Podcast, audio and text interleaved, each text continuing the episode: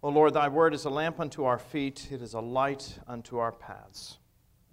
O gracious God and most merciful Father, who has vouchsafed us the rich and precious jewel of thy holy word, assist us with thy Spirit, that it may be written in our hearts to our everlasting comfort, to reform us, to renew us according to thine own image, to build us up into the perfect building of thy Christ, and to increase us in all heavenly virtues.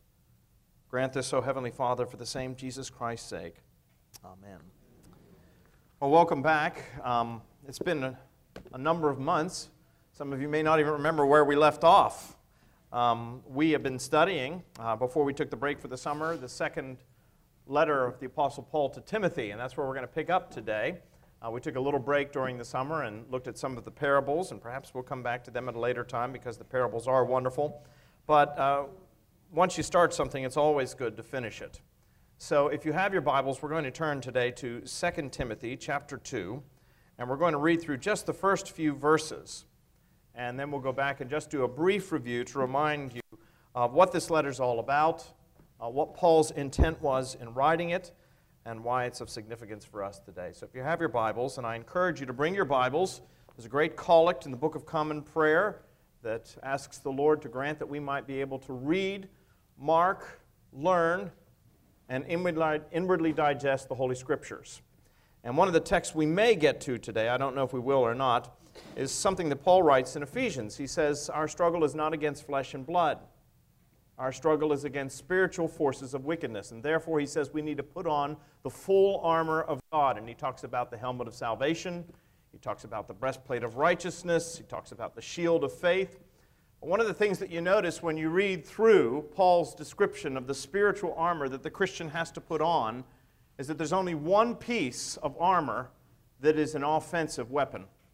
Everything else is for defense. There's only one piece that is for both defense and for offense, not just to fend off the attacks of the enemy, but to fight back. And that's the what? It's the sword of the Spirit, which is, Paul says, the Word of God.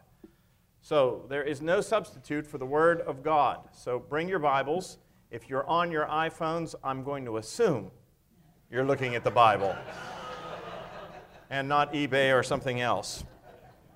So bring your Bible so that I don't have any doubts as to where your real heart lies.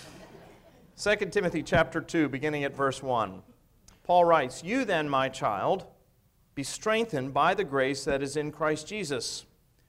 And what you have heard from me in the presence of many witnesses, entrust to faithful men who will be able to teach others also.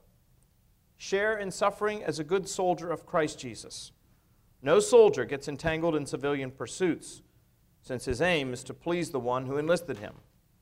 An athlete is not crowned unless he competes according to the rules. It is the hard-working farmer who ought to have the first share of the crops. Think over what I say, for the Lord will give you understanding in everything. Remember Jesus Christ, risen from the dead, the offspring of David, as preached in my gospel, for which I am suffering, bound with chains as a criminal. But the word of God is not bound. Therefore I endure everything for the sake of the elect, that they also may obtain the salvation that is in Christ Jesus with eternal glory. The saying is trustworthy, for if we have died with him, we will also live with him. If we endure, we will also reign with him. If we deny him, he also will deny us. If we are faithless, he remains faithful, for he cannot deny himself." Just a little bit of a review about this second letter to Timothy. Hadley Mole, who was for many years the bishop of the Diocese of Durham in the Church of England, used to say that he found it difficult to read through a single chapter of St. Paul's second letter to Timothy without something like a mist gathering in his eyes. It was so emotional for him. And part of that was because this was the very last letter that ever came from the Apostle Paul. Now, it's not his most famous letter, perhaps. We're more familiar, perhaps, with Romans, the great constitution of the Christian faith, some have said. We're more familiar with 1 and 2 Corinthians. Maybe we are more familiar with Ephesians, that I've already mentioned, or Philippians, Paul's Ode to Joy. But this is an important letter, if for no other reason than these are Paul's final words. His last words written to the church, and in particular to a young man who was a leader in the church, a man by the name of Timothy. And therefore, it's a very moving thing. It's a very moving thing. It tells us what was heavy on Paul's heart and on his mind as he faced the prospect of martyrdom. One of the things we also have to remember is that Paul, at this point, was imprisoned. He had been imprisoned in Rome on another occasion, but it had been house arrest. But on this particular occasion, Paul was awaiting execution for capital crimes against the empire. Now you say, well, what in the world had Paul done? Something that we wouldn't consider to be particularly controversial, although it may soon become controversial. What Paul was doing, he was out proclaiming that Jesus was the Lord. And I say that's not controversial to us today because you can see that on the back of bumper stickers. If you're sitting at a red light, you can see that on billboards as you're traveling up I-95, you see things that say, Jesus is Lord. Not too controversial to us today, pretty pedestrian. But in Paul's day, to proclaim Jesus as Lord meant that Caesar was not. And that was regarded as sedition. That was undermining the authority of the state, and it was a very serious offense. In fact, it was so serious, it's ultimately what got Jesus crucified. Make no bones about it. When the Jewish religious leaders dragged the Lord Jesus before Pontius Pilate, the Roman procurator, the governor, and he examined Jesus, what did he say? He came out before the crowd and he said, I find no fault with this man. In other words, he's innocent before the law. He hasn't broken any Roman law. I don't see anything that he's done wrong. I am prepared to release him.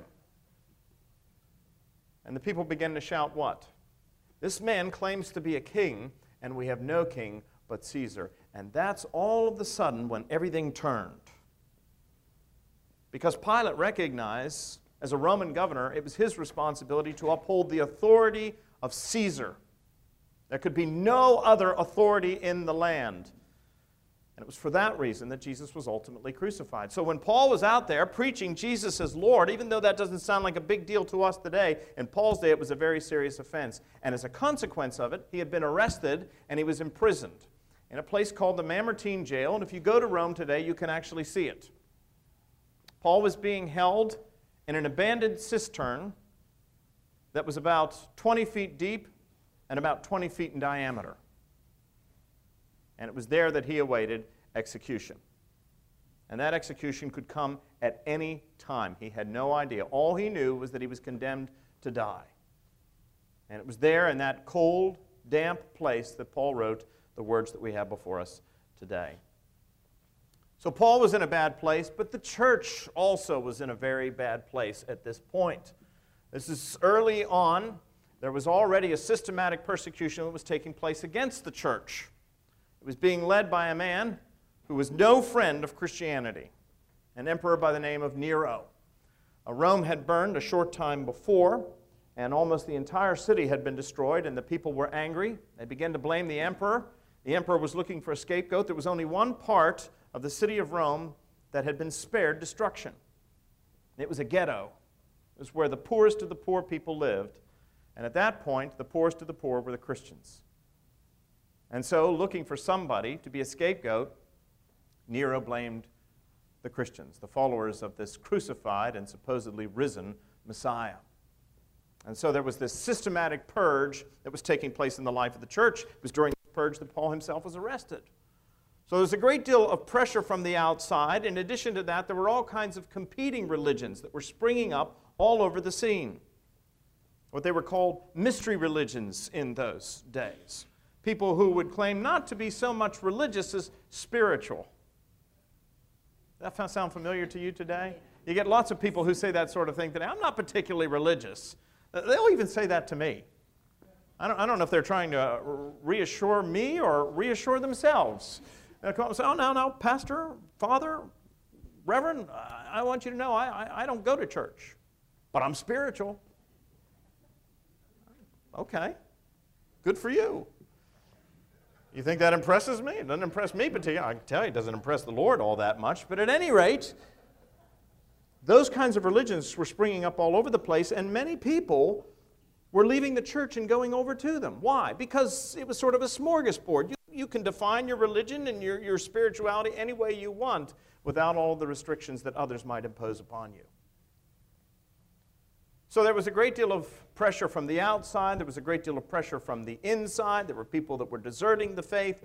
And Paul now, the greatest champion of the Christian faith, was himself waiting execution. And if the Christian faith was going to survive, Paul understood that he needed to pass the torch of leadership on to somebody else. And he decided to pass it on to this friend of his, who at that point was leading the church in Ephesus, a man by the name of Timothy. Now, who was Timothy? Well, if you remember, when we first took a look at this epistle, we said a number of things about Timothy. The first thing about Timothy was that he was young. In both of the epistles, 1 and 2 Timothy, Paul makes reference to this fact. On one occasion, he says, "Don't let anybody look down on you because you are young." On another occasion, he encourages Timothy to flee youthful passions, which tells us that Timothy was probably not much older than his mid-30s at this point. He's a very young man. Second thing about Timothy was that all the indicators suggest to us that he was extremely shy and reticent, because Paul in his letters encourages the churches to sort of buoy Timothy up, give him a pat on the back, encourage him because he's going to need it. So the indicator suggests to us that he was a sort of shy, retiring person. We would call him an introvert today. He was also sickly. Paul talks about his frequent ailments. He encourages Timothy to take a little wine for his stomach, to settle his upset stomach. This is the beginning of the Anglican tradition right there. So he's young, he's shy, he's sickly, and what that all adds up to is that he was unlikely. I mean, he was the polar opposite of the Apostle Paul. Paul was not young. At this point in his ministry, he was in the late afternoon of his glory. That's the best way to describe it. In addition to that, Paul was anything but an introvert. Everything suggests to us that he was a raging extrovert. He was not sickly. Paul must have had the constitution of an ox. My goodness, over the course of his years, he had endured everything. He had traveled all over the ancient Greco-Roman world, and he endured all kinds of sufferings and privations as a consequence of that, and somehow he seemed to be no worse for wear. He had some sort of physical ailment. We don't know what it is. Many people have speculated that perhaps he was suffering from a dimming eyesight. Perhaps that was the case. But it didn't stop him. He continued to write, and if he couldn't write himself, he found somebody to whom he could dictate his letters. And now he has to pass the torch on to somebody else, to somebody who is obviously completely different from him. Can you imagine how Timothy must have felt? Who would like to step into those shoes? You know, sometimes it's not hard to follow a complete disaster because no matter what, you got to go up. But it's much different to follow somebody who's been a complete success, a giant like the Apostle Paul. And so the question is, how was Timothy going to do this? How was he going to step into those shoes? Paul was saying the church is on the verge of collapsing. I'm going away, passing this on to you. It's all up to you, fella. How was Timothy going to do it? Well, Paul makes it very clear. In 1 Timothy chapter 1, he says, you're going to do it by the help of the Holy Spirit. That's the only way Timothy was going to be able to do it, was by the grace and the aid and the help of the Holy Spirit.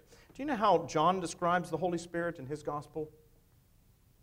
As the paraclete. It means the one who comes alongside to help. Timothy could not do it in and of his own strength. He would have felt overwhelmed, intimidated, discouraged. But he could do it by the grace of the Holy Spirit, the one who is the Lord and the giver of life. That's how Timothy was to do it. Now, just to refresh your memory, the question we have to ask ourselves is, why are we studying 2 Timothy? Well, we can say, well, it's of historical significance, of course, because after all, these were the last words ever written by one of the most influential men who ever lived. But I suggest to you that there is a much more practical reason why we should study 2 Timothy. It's because you and I are living in a very similar time to the time in which the Apostle Paul lived and operated. We too are living in a world that is in the midst of moral, spiritual, and physical chaos. Turn to 2 Timothy chapter 3 for just a moment, and I want you to listen to these words very closely.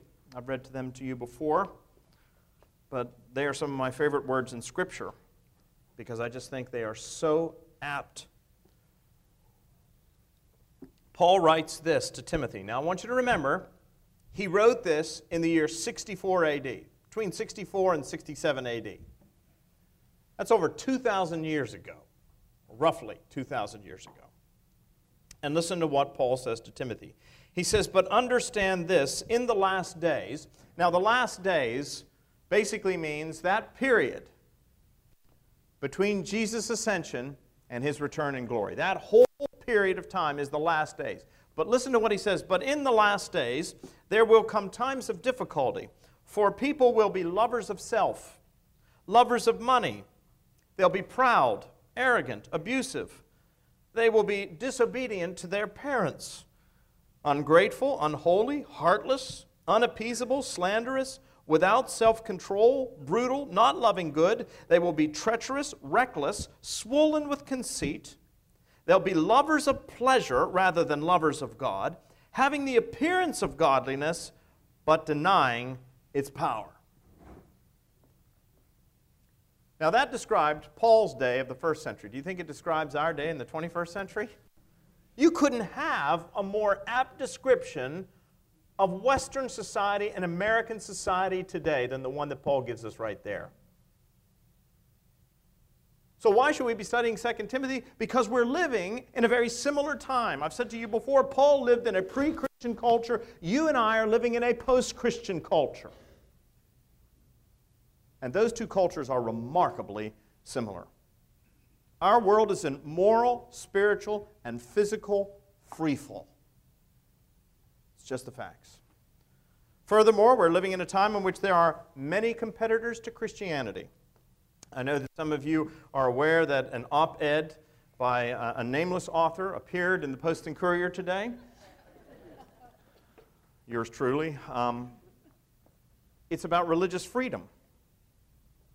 Because what is particularly interesting to me, and I have to admit that that was a collaborative effort. I was not the only person that wrote that. But the other people, I'm going to protect the innocent, so when the blowback comes, nobody else gets it. But I will make you aware of the fact that it seems that you can say anything you want about Christianity, but you dare not say anything else about any other religion. You dare not, in any way, say anything negative about Islam. But it's perfectly fashionable to do that sort of thing about Christianity and to pillory Christians in the press. You probably saw some of the Senate hearings recently about a candidate, a law professor from Notre Dame who was up for a position, and they were grilling her on her Catholic theology, as if that has anything to do with whether or not that person was capable of holding a high office. But that's the world in which we live, and we need to recognize that. And that is exactly what the Apostle Paul was facing. In his day, new religions were considered to be dangerous. It's one of the reasons why Judaism was protected by the Romans, but Christianity was not. There was no freedom of religion in those days, and there's not much freedom of religion today either. Third reason we need to be studying 2 Timothy is because in Paul's day, many Christians, as I said, were deserting the faith. And many Christians today are deserting the faith. I'm going to mention in the sermon this morning that in 2001, 72% of all people in England and Wales described themselves as Christian. In 2001, 10 years later, that percentage had dropped to 59% in 10 years. Last month, another survey was held. That figure had dropped beneath 50%. Many people are deserting the faith. And that means that a new generation of guardians, a new generation of Timothys, is desperately needed in the life of the world today. And that's why we're studying this epistle. It has tremendous significance and importance for your life and for mine, and for the life of your children, and the life of your grandchildren, and the future of the faith in this nation and beyond. So, turning now to 2 Timothy chapter 2. We've already been through the first chapter. I'm not going to go back and go through all of that, but that's just a review of why we're doing what we're doing today. We're going to turn now to 2 Timothy chapter 2 in the words that I read a moment ago, where Paul describes for Timothy what his ministry is going to be like. And what he does is he gives Timothy three pictures, three images, three metaphors to describe his ministry. And I would submit to you that these are the same images for you and for me. Paul is saying, you want to know what your ministry is going to be like, Timothy? It's going to be like the work of a soldier. It's going to be like the work of an athlete. And it's going to be like the work of a farmer. And those same images apply to you and me. If you are serious about the Christian faith, if you are serious about being a follower of Jesus Christ, of taking up your cross and following him, and let me tell you something, that's the only way you can be a Christian. You have to be hot or cold, but there's no lukewarm in the middle. And so if you're serious about following Jesus Christ, then these three images apply to you as well. The soldier, the athlete, and the farmer. And I want to take a look at them in turn today. The first thing Paul says is that you have to serve Christ like a faithful soldier. Verse 3, share in suffering as a good soldier of Christ. No soldier gets entangled in civilian pursuits, since his aim is to please the one who enlisted him. Now, Paul specifically chose that image of a soldier. Paul oftentimes employs military imagery. What is it about a soldier that helps us to understand the Christian life? Well, when you think of a soldier, the first thing that you recognize is that oftentimes a soldier's life is one of warfare. Now, sometimes you're enlisted in peace, but you always know that if there is a time of conflict, who are the first people called up? The soldiers or the military. I don't mean in any way, Myron, to denigrate the Marine Corps or anything like that. But the soldier, the military, they're the ones who are immediately called to action. That's one of the things we have to remember about the Christian life. Paul is telling Timothy that your life, if you're serious as a Christian, is going to be a life of conflict. It is going to be a life of warfare. If you think that following Jesus Christ is going to be a life of ease and comfort, my friends, you have made a huge mistake. Our bishop described it well. He said, this is not a cruise ship, this is a battleship. And from the moment of your baptism and your confirmation, that's what you have been done. You've been enlisted into the Lord's army. The old description was the church militant. Onward Christian soldiers, marching as to war, with the cross of Jesus going on before. It is a conflict, my friends. It is a struggle against the world, the flesh, and the devil. And it is ongoing. Now, there may be times of relative peace, but the ultimate warfare never abates. Keep your finger there in 2 Timothy and turn, if you will, to Ephesians for just a moment. Ephesians chapter 6. And let's read these familiar words.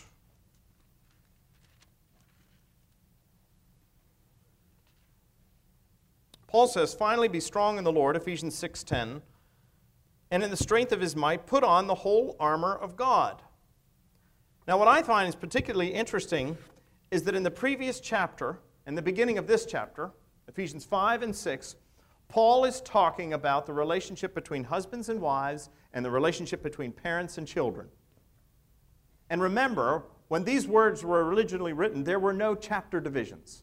The chapter divisions that we have in the Bible were put in the Middle Ages by monks who wanted to make the Scripture easier to memorize and to understand.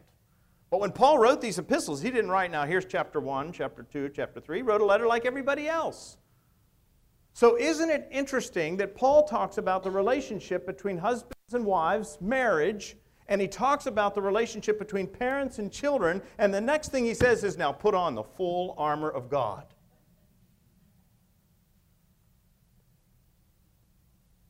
That you may be able to stand against the schemes of the devil.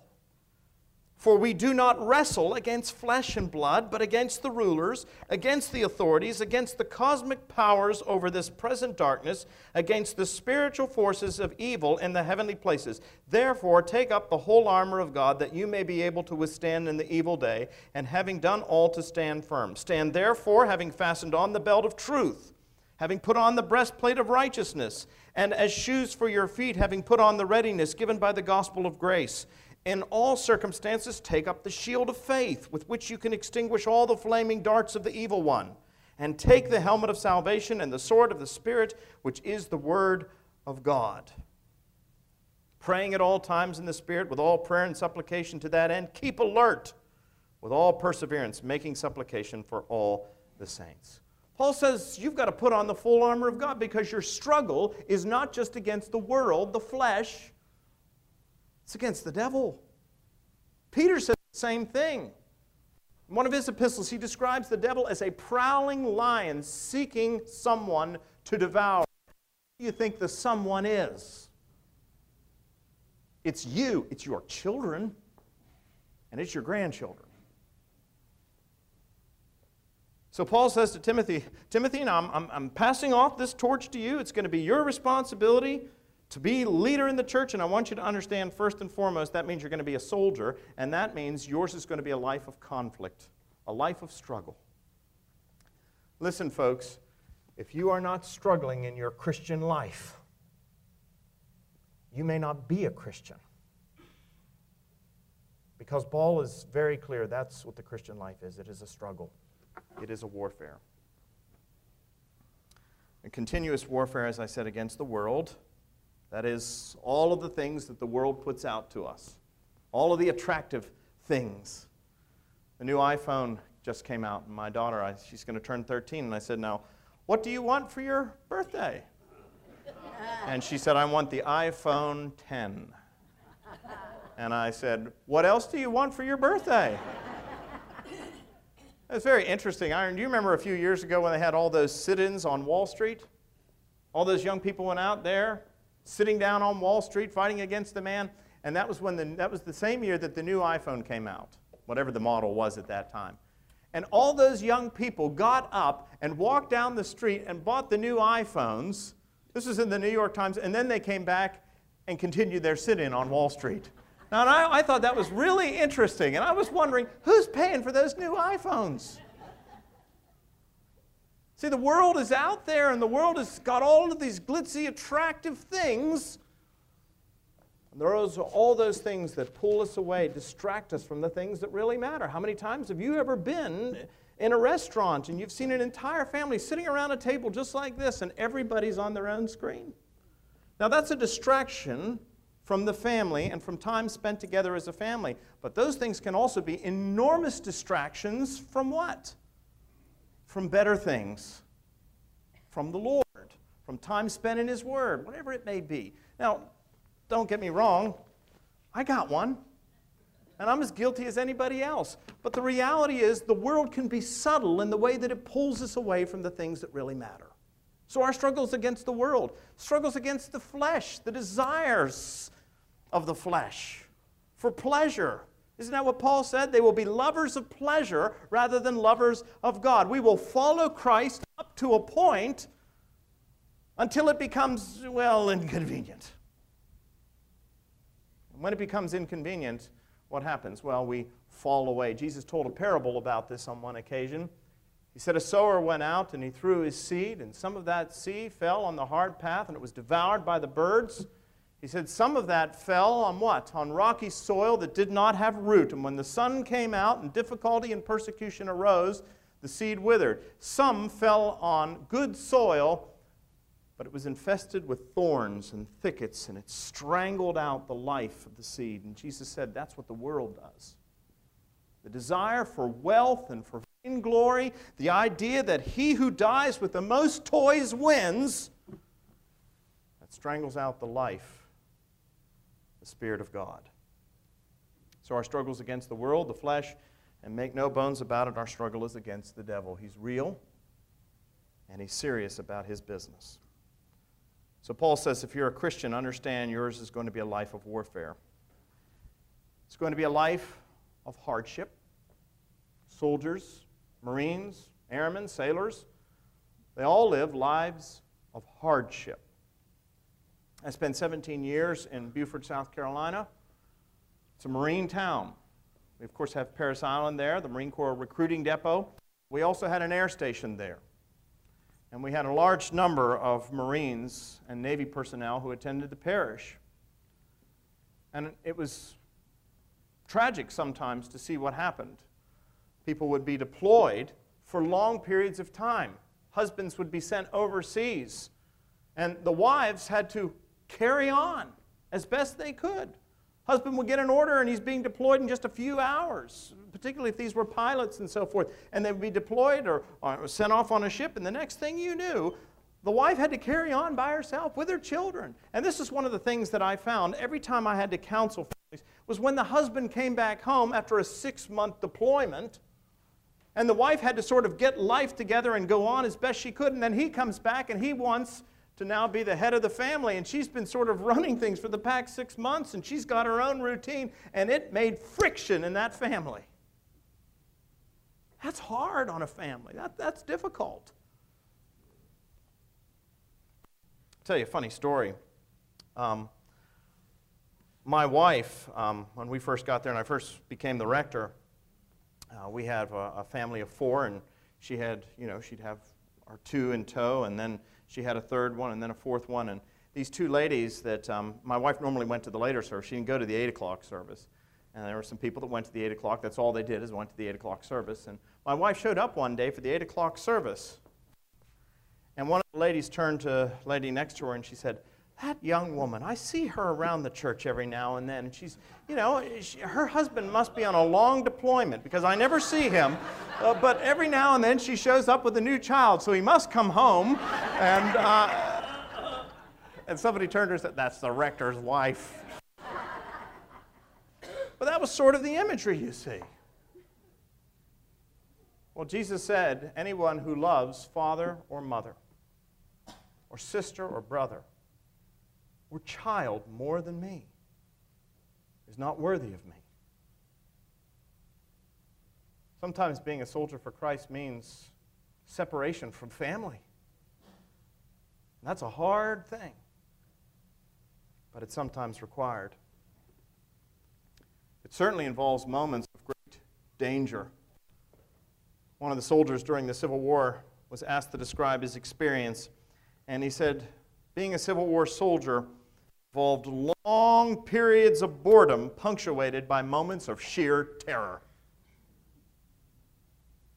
And I think most soldiers would probably admit that that's what it's like. Oftentimes it's long periods of tremendous boredom and then moments of sheer terror. Paul talked about that.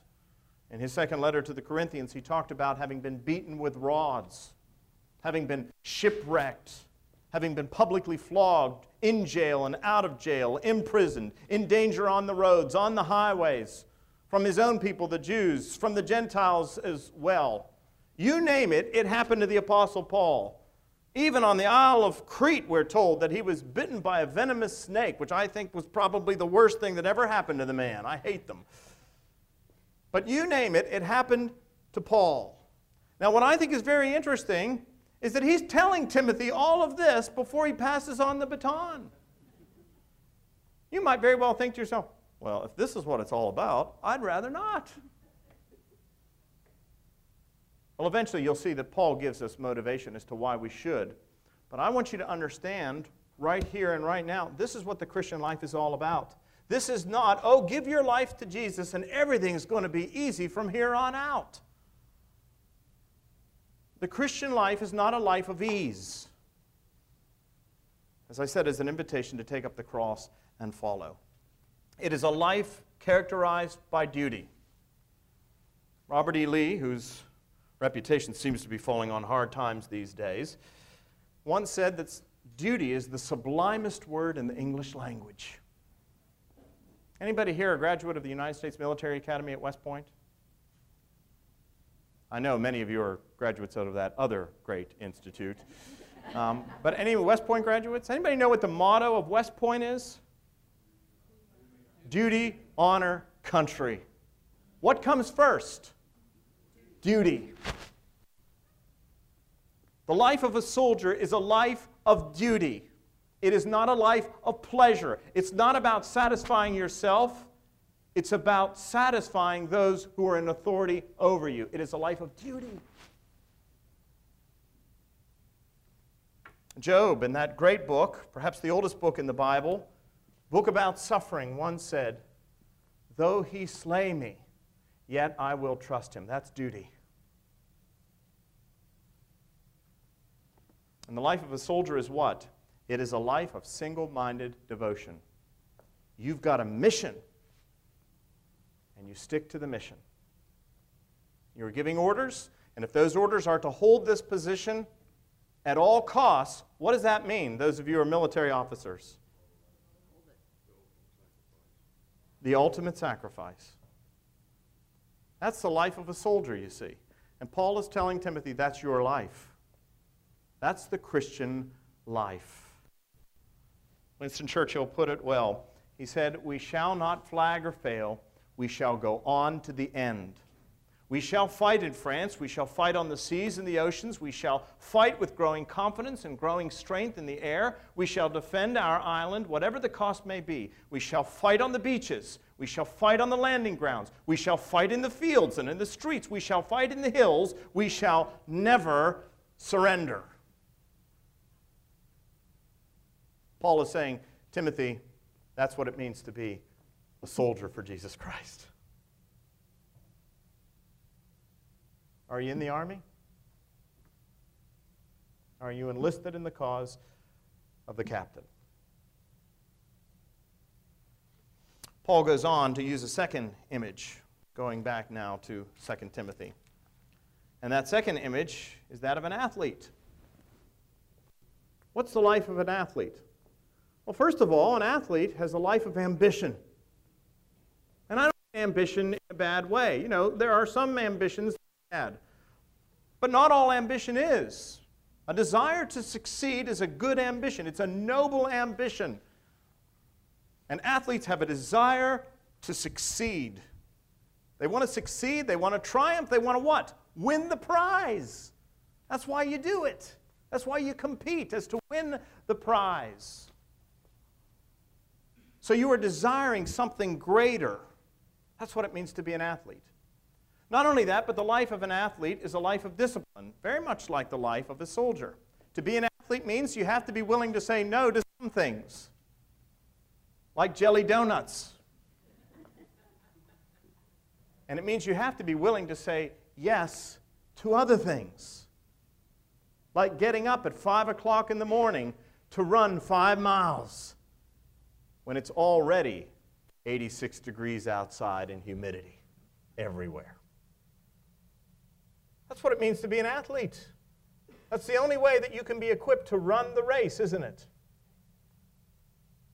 Well, Paul says the same thing is true in the Christian life. If you're going to achieve the prize, the high calling of Christ, that crown which does not fade, then there are going to be times in life when you're going to have to say no to things that everybody else is saying yes to. And you're going to have to be willing to say yes to things that everybody else is saying no to.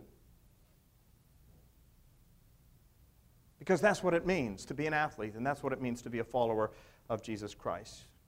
One of the greatest examples of this, of course, is Eric Liddell. If you've ever seen the 1981 film Chariots of Fire. Anybody ever seen that? And most of you have. You know the story of Eric Liddell. He was a young man, University of Edinburgh, rugby player, as a matter of fact, but he was a great runner. And he was enlisted on the British Olympic team for the 1924 Olympics, which were held in Paris, France. But he was a devout Christian. He was a Presbyterian, Church of Scotland. And he believed that the Sunday was the Christian Sabbath. It was not a day to work. It was a day to rest.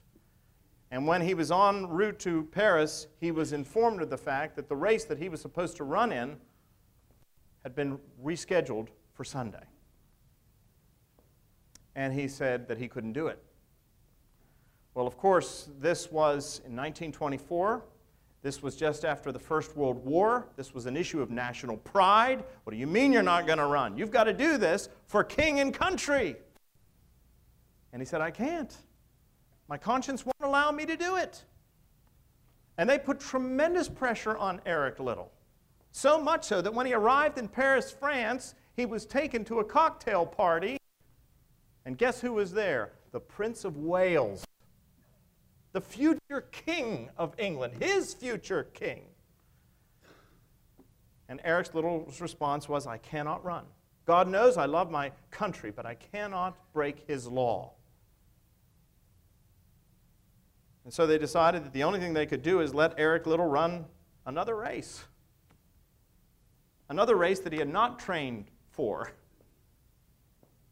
And he ran that race, and he broke the world's record, and he led his nation to victory. But the pressure that was put on him to conform, to capitulate, to deny what he knew to be true in his heart was great. But he wouldn't do it. And as you see up there, he ran not for the crowds, not for country, not for fame, not for glory. He ran for God. How about you?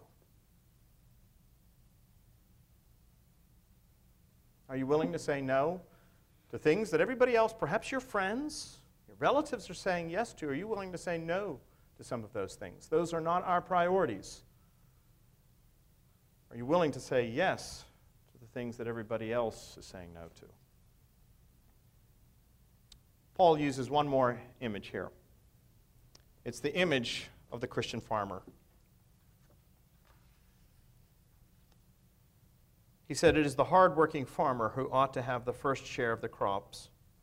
Think over what I say, for the Lord will give you understanding in everything.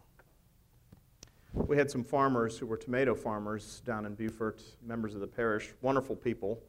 This is not small-time tomato farming. It was big tomato farming. But one of the things that just struck me about them is they were just wonderful, salt of the earth, and they were the hardest-working people I've ever known. What does it mean to be a farmer? Well, it means that you're working for a harvest. You know, for some farmers, if they don't get a harvest, they don't survive. Jesus on one occasion said to his disciples, the harvest is plentiful, but the laborers are few. Pray, therefore, that the Lord of the harvest will send out harvesters into his fields. There's a great harvest out there, my friends, of people who do not know Jesus Christ. And as Christians, it is our job to bring them into the fold, to rescue them. And a farmer has to work hard to do that. Up early and late to bed. It is a life of work from dawn to dusk. Too many Christians are looking for a life of ease. Let me tell you something. The word retirement is not in the Bible. And it is not in the Christian vocabulary. Now, you can retire from your profession, but you do not retire from the Christian life. You simply don't.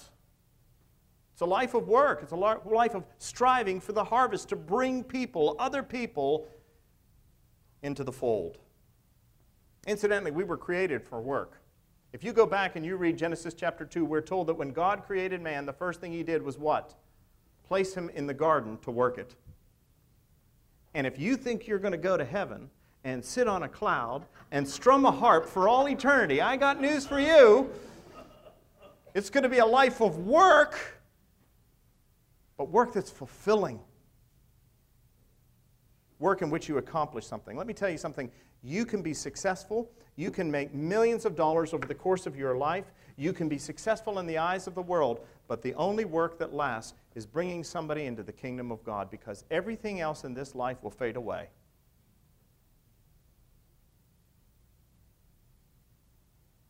Think of the wealthiest person you know that has died recently. Let me ask you a question. How much do you think they left behind? All of it. You're going to leave it all behind. But the kind of work that lasts, you bring somebody into the kingdom of God, one person into the kingdom of God over the course of your life, and that is the work that lasts. You'll see that life fulfilled for eternity. All of this is simply to remind us, my friends, salvation is a free gift. It is not a free ride.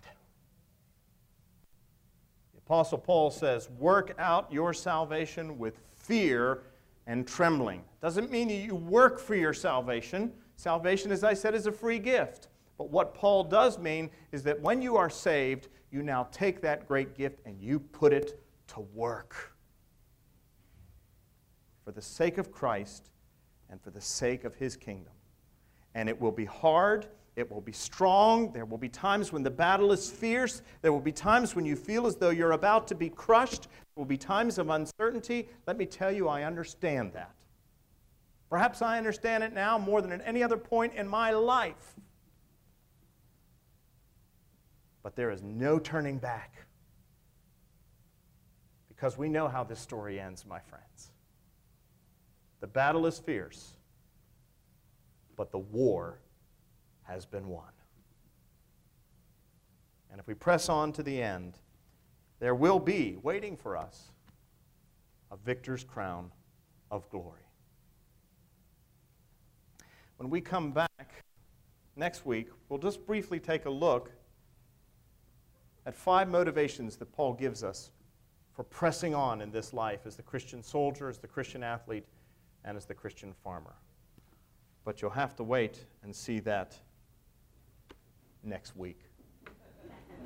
Let's close with a word of prayer. Heavenly Father, we are living in dangerous times. And the freedom to worship is being undermined in our culture. And we look back to the founding of this nation. We remember those who put everything on their line. They put their reputations on the line. They put their families on the line.